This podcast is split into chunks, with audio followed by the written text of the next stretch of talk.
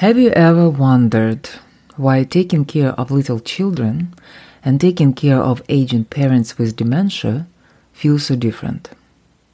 In the previous episode, I shared my story how I was a caregiver to my mother who had terminal stage cancer and dementia while being a solo parent of a baby. It seemed like I was doing similar things. Feedings, appointments, cleanings, diapers, and dealing with the impulsive outbursts of two human beings around me. But it's the experience of being my mother's caregiver that turned to be very traumatic, not the experience of being a mother myself. Why? Let's talk about it.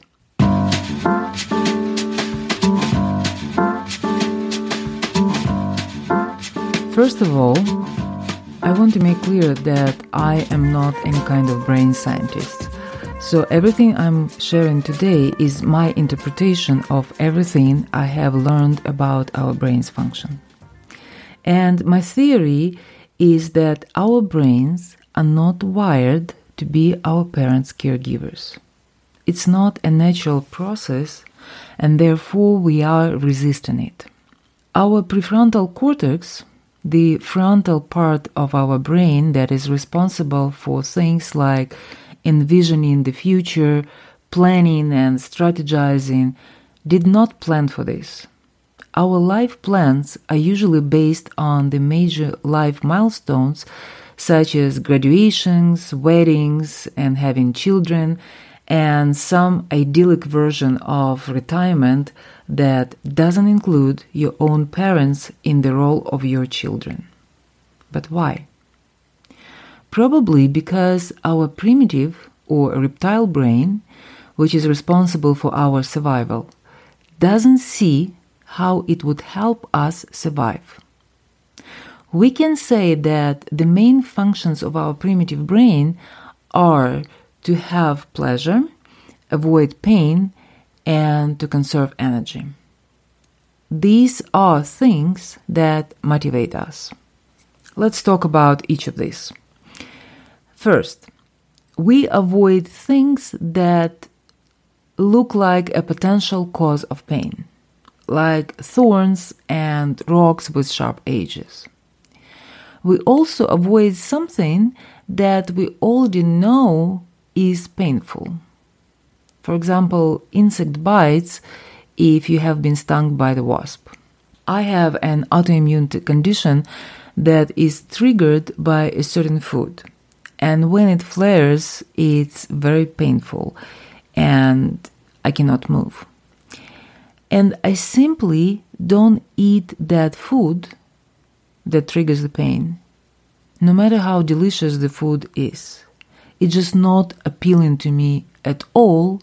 This is how my primitive brain is helping me to avoid pain.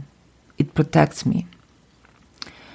Second, things that are good for us and help us survive as individuals or as species are usually enjoyable. We need to maintain a certain body temperature, and that's why we enjoy sitting by the fire wrapped up in warm blankets in the cold months of the year. And that's why we are looking for cool places in the shade or by the water in the hot summer. These are two opposite things, something that keeps us warm or something that keeps us cold or cool, that are enjoyable at different times of the year. It helps us survive and they give us pleasure. Another good example is sex. Sex is meant to be pleasurable because we have to propagate to survive as human species, right? So if we don't enjoy sex, we probably don't do it willingly, which means that we would not have babies, which means that we would not survive as a species.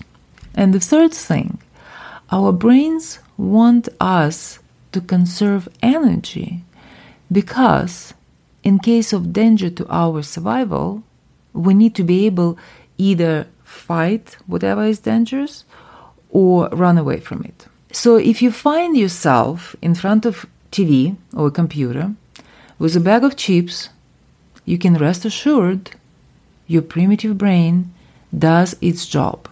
You are safe, comfortable, enjoying the movie, enjoying the chips, and don't expend any calories because you know that tomorrow you will need all your energy to survive whatever comes next.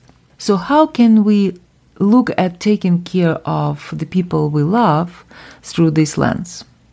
How are the primitive brain motivates us to be the caregivers? First of all, protecting the babies and taking care of them so that they survive is our instinct. It's an animal instinct. There is no thinking involved. It's what all animals do. But we don't have that instinct to take care of an old person whose brain has lost some of its functions, and that person cannot survive on their own because of the loss of those brain functions. So we have to find our reasons, our cognitive decisions, why we're doing so. Also, babies are stinking cute, and we enjoy being around them despite of sleepless nights and poopy diapers. We enjoy the way how their hair smells and the sensation of holding them in our arms and how they're giggling and how they're smiling and doing all those cute things, which is actually the baby's survival mechanism to be cute. It's all well thought, if you think of it. The babies need to be cute so they will be taken care of while they're helpless so that they will survive. And while we are taking care of the babies and enjoying those smells and giggles and hugs, we have such a huge flush of endorphins, dopamines, oxytocin, all these feeling good hormones in our body from the interaction with the babies, that our brains just screaming, "This is pleasure, give me more of this," even if we're tired. However, the elder people don't smell like babies, and we don't carry them around in our arms, fortunately. So when we are exhausted and frustrated, our brain screams pain. What are you doing is wrong, because it's pain. It's not safe. It's not pleasurable. And you're barely alive. It's not safe. Run away. And we do want to run away, if we could. But we don't. And here's where the disconnect happens. Your primitive brain screams to run away, and your more developed brain tells you that you cannot run away. I see my clients start judging themselves for those thoughts of running away, and that becomes a downward spiral because our primitive brain is still there. It still sees our parents as a threat to our survival, and we continue to judge ourselves even more and thinking of ourselves as monsters. Even worse, we are trying to convince ourselves that taking care of our parents is a good and noble thing to do, that it is a privilege to be able to take care of them at their last season of life. But our primitive brain doesn't believe it's any safer, and then the self-hatred becomes unbearable.